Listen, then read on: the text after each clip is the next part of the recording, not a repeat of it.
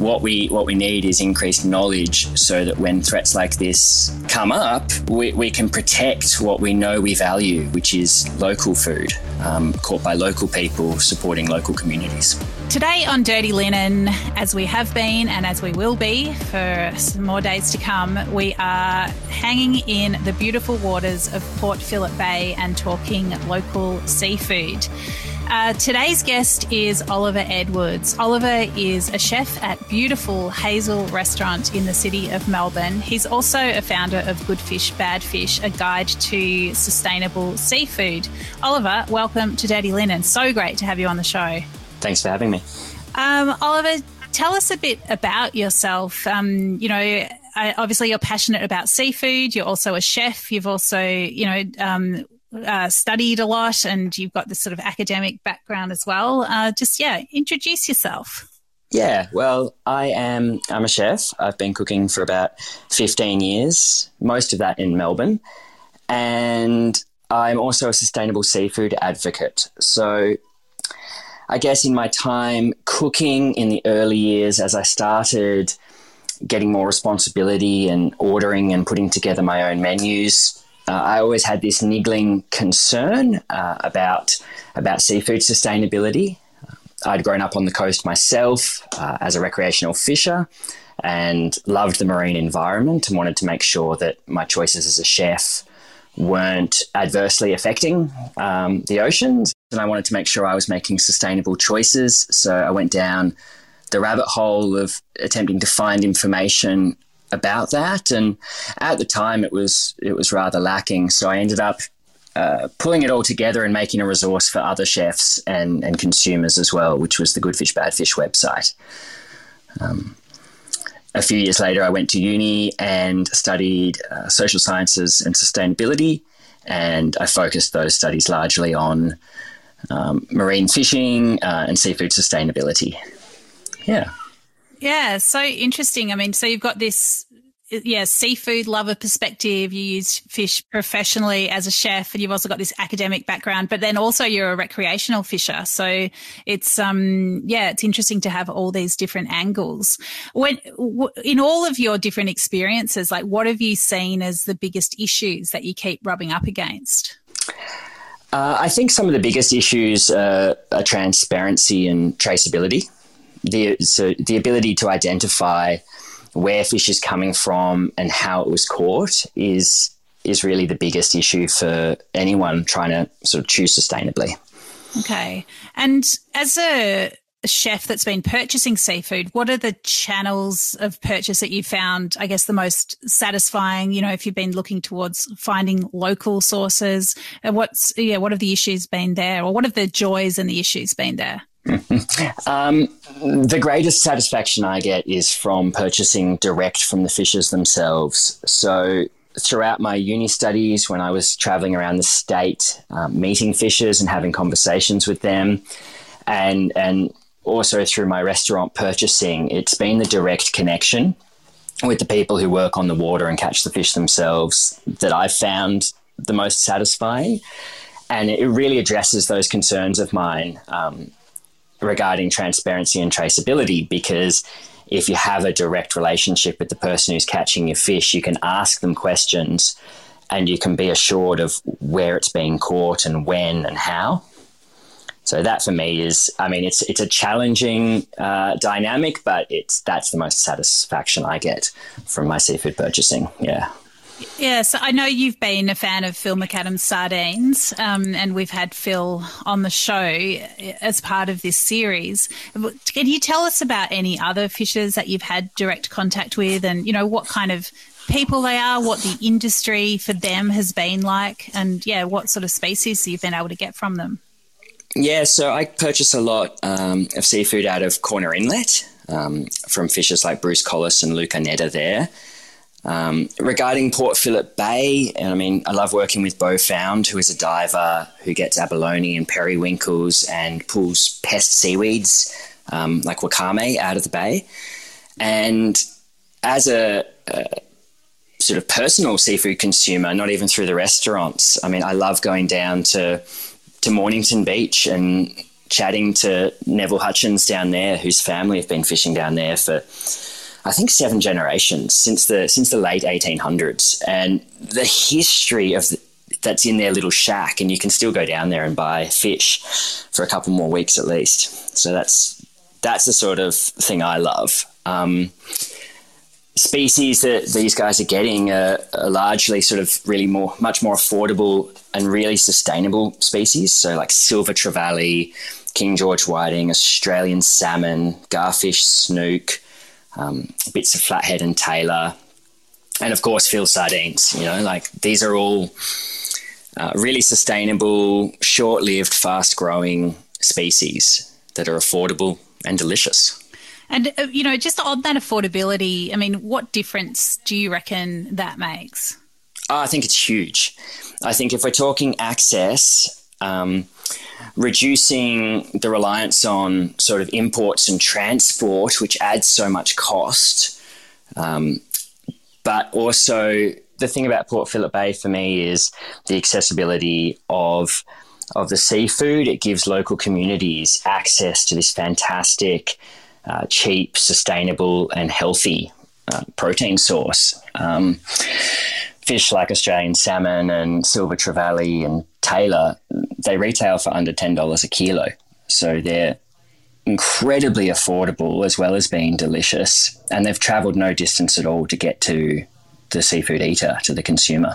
So, Oliver, I know that you've been, you know, I guess campaigning and tracking this um, the legislation that's been brought in to reduce Victorians' access to local seafood.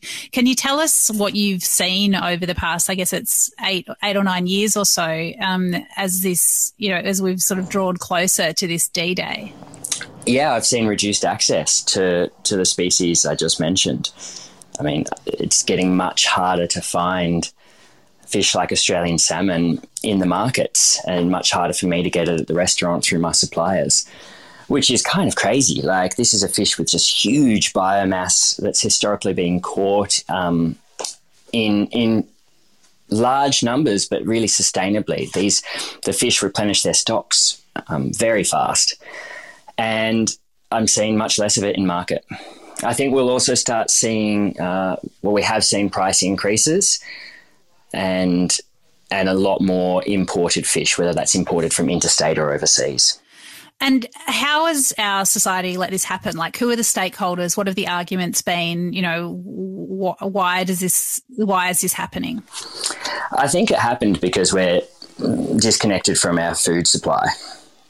When this legislation was proposed, uh, in sort of 2013, 2014, it started getting a lot more traction.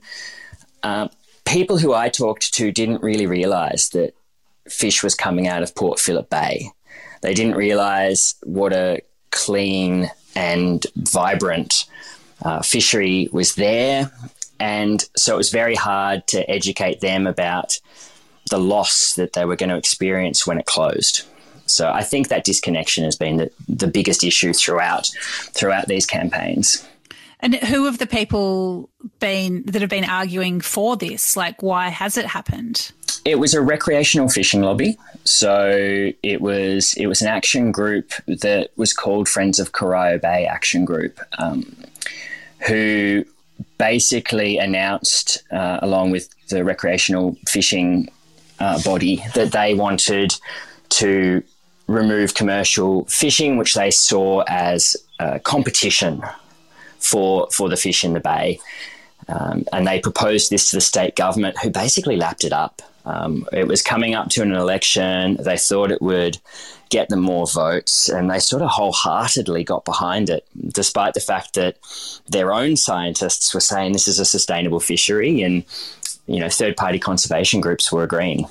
So recreational fishers uh, didn't want to share the bay, so they lobbied uh, state politicians, the state government, or the state, the both parties, Liberal and Labor parties, both went to the 2014 election with a similar policy to reduce commercial fishing in the bay. Labor got in, you know, the wheels turned. Uh, I mean, when you were in there, I know that you were part of a campaign to retain access to commercial seafood in the bay. Like, what did what sort of picture did you get of the way the system works around these things? um, to be perfectly honest, it was quite a depressing one. Uh, all our work felt rather futile. Um, uh, we were getting great responses from the Greens Party and and the Sex Party, and everyone else sort of gave me the impression that this was a completely done deal. So, considering that both the major parties had this this policy platform, the chance of us overturning it felt really slim, uh, as it turned out to be. So it sounds like they were both scared that they wouldn't have this supposed lobby group of recreational fishers. Who knows how powerful that actually is as a voting bloc? Um, but neither of them was prepared to test it by standing behind the science and uh, working for most Victorians who, you know, are perhaps seafood eaters, who it's definitely not a lobby group. We can we can sort of guarantee that there are no votes among, you know, people who like to order fish in a restaurant or occasionally go to the fish shop to buy some flathead. That's not a lobby group. That is one thing for sure. Yeah, it's not really a, a group with any cohesion. And the thing that became really obvious was neither neither were the fishers. So Seafood Industry Victoria came pretty late to the party uh, and attempted to build a campaign in support of the commercial fishers, but fishers in general are people who, you know, operate in isolation. They they don't readily join um, industry groups. They didn't have a lobby. They didn't have money to spend on these campaigns, and they were also sort of reasonably um, inexperienced with a lot of the technologies, particularly social media, which the recreational fishers were all over and utilizing to their advantage. Yeah. Yeah, that's such an interesting point. I mean, even to the point of, you know, being awake at different hours to most of the rest of us. I guess fishers are just, you know, they just do their own thing. And because it's such um, generational businesses in most cases, you know, it's it's something they've grown up doing. It's they're just embedded in in that world. And perhaps, as you say, like not, you know, not extending out into perhaps actually enjoying not being part of the, you know, the main thrust of society. Yeah, and, and they operate in a competitive manner as well. I mean, there are generally sort of agreed upon and established norms about who will fish where, but they're not even often sharing information between themselves, the fishers, because they are uh, competing for for the resource also. Yeah, that's so interesting. Which I guess in that in the light of that, it makes it even more extraordinary the way that the corner inlet fishers, although, you know, still have some interesting conversations between themselves, have managed to organise sufficiently to, I guess, feel like they're a, a, an organisation that can fight for their rights to continue supplying seafood to the market. I think Corner Inlet um, and the fishers there have seen what's happened in other areas, you know, the closure of the Gippsland Lakes and, and then Port Phillip Bay, and they've recognised the need to, to organise.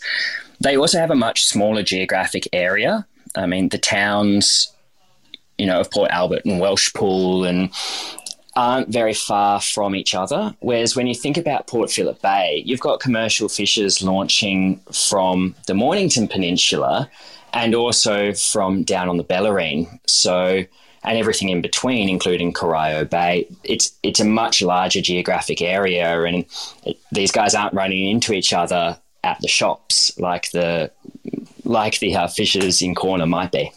Something else I wanted to touch on is, you know, there's been um, there was a 2014 election at which this policy came in. There was then the 28 2018 election, we got a 2022 Victorian state election.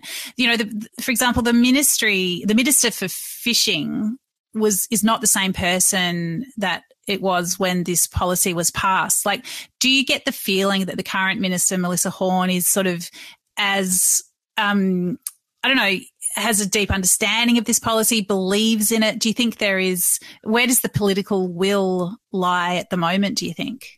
I'm not sure there is any. I'm not sure there's um, any political will to revisit this. And, you know, Phil McAdams had some really fantastic arguments uh, that at least the sardine fishery should be retained because it provides the bait for the recreational fishers. Uh, and it's very easy to monitor and it's a very small scale fishery. And even his proposal to continue bait fishing was was recently rejected. So I don't see much political will, and I think it's also compounded by the fact that because of the way the the license buyback scheme worked, most of these fishers have already left. They've already exited the fishery, and so there's not really going to be any uproar when it closes in a couple of weeks, and there's not many people left fighting. They've had to go and find you know other licenses or or other careers.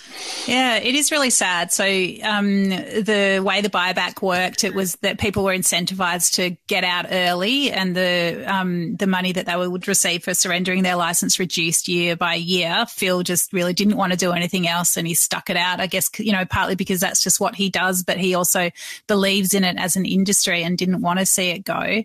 But understandably, other people have you know made a choice, you know, a, financial choice that you can completely understand. Um, I feel like the solution, Oliver, has to be that we that there is a a, a seafood eaters lobby group. Um, you know, probably isn't going to be a formal foundation, but I feel like Victorian consumers have to be more exercised by this. Do you see? I mean, you know, you feed the public. Do you reckon people care about seafood? You know, what are the things that that people such as yourself can do to increase awareness and to increase that care factor? I, I think that people do care. Um, we are often met with sort of excitement when people realize that we're serving fantastic, um, fresh, local seafood. Uh, we buy a lot through Two Hands, uh, who who create connections between between chefs and commercial fishers and aquaculturalists, and they provide these QR codes where you can see, so you can see exactly when and where the fish was caught and when it was delivered to the restaurant. And I've I've given them to tables at the at Hazel who have scanned the QR code on their own phones and pulled up this information that says this fish was caught at 4 a.m., it was packed at 8 a.m., it was at Hazel by 1 p.m., and they're eating it for dinner that night, going, "That's incredible! I've never never seen anything like it." So there's definitely there's definitely people who who care about that, who care about quality, provenance, and and food miles, and would love to see uh, local seafood stay on the menu. Yeah, I mean, that is such an awesome use of technology, isn't it? To really bring that supply chain to life.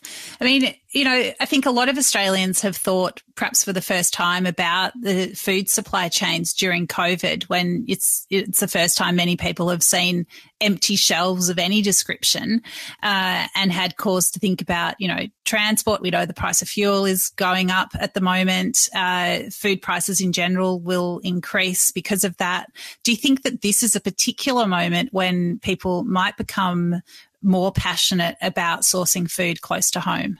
I think it should be, and I and I think it could be. Um, I think as chefs in restaurants, but also consumers, like like you said, we're all going to notice and feel price increases, and and by and large, the produce that I get from small growers in the Yarra Valley or Koo won't go up in price, while the stuff imported from Queensland, New South Wales, and overseas will. So there's definitely an economic argument to retain local um, agriculture and fisheries. And it also ensures freshness and quality. So I think this could be a time to really capitalize on that growing awareness of the need to preserve the local food systems. Yeah. Mm. So I feel like our hope is to go to the November election uh, as a sardine positive group of eaters and somehow uh, let it let somehow for it to become an election issue because I don't know how else it's going to change. No, and the thing is that this could be overturned with with the stroke of a pen. You know, all it would require is a change in policy, and it could be legislated in no time at all. These fishers haven't gone far, and the licenses would be picked back up. And it's a point at which that can be done before the knowledge is lost. because a lot of the fishing knowledge that we're talking about has been passed down orally from generation to generation, or it's sitting in little books. Like when you go and visit Neville Hutchins down on Mornington Beach and chat to him, he's got catch records from his great great great grandfather who wrote in a small book, you know, today in these weather conditions in this spot, I caught this much salmon. And he can still go to those spots in that in those conditions and catch that fish. It's incredible. So while that knowledge is still present, uh, I think that's that's the time to attempt to rebuild the fishery and have these people take back the licenses. Oh, yeah, absolutely love that. And I mean, I'm really heartened that you do think that people would pick those licenses back up, that, you know, they've still got the gear and, and the, and the knowledge and, and the desire to go out there and fish for those species. Yeah, I think, I think they would. Um, but what would be required uh, in order to ensure there's no future conflict with the recreation, recreational fishers is is a much larger campaign, knowledge campaign, so that people understand the fishery itself. You know, I think it was quite easy for the government to to dog whistle uh, environmental causes because when they said net fishing, remember we weren't very far uh, beyond the the super trawler conversations. That was that was I think the year prior. So when they said net fishing, people envisioned these huge super trawlers pulling through the seas and taking everything with them. Whereas, in fact, the commercial fishers in Port Phillip Bay are in tinnies, often smaller than the boats the recreational fishers use. Uh, so I think you know we need to enforce those visuals so that people understand this is a small scale fishery with people who are stewards of the marine environment and have a vested interest in ensuring the ongoing sustainability of it.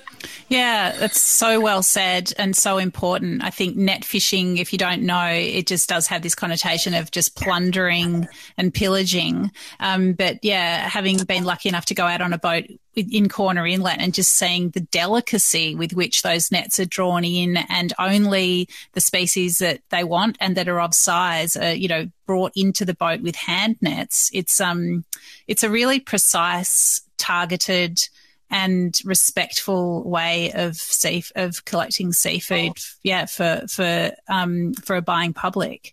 It really is. The seining is such a selective method. And when someone like Phil goes out and targets sardines and, and runs a, a purse seine in his uh, case around a school of sardines, he gets no bycatch. There's not other fish coming on board that, that end up as wastage or thrown back. He's really targeting exactly what he wants to take and what he has the quota to take and what he can sell you know that day and in the coming days. It's it's a highly selective fishery.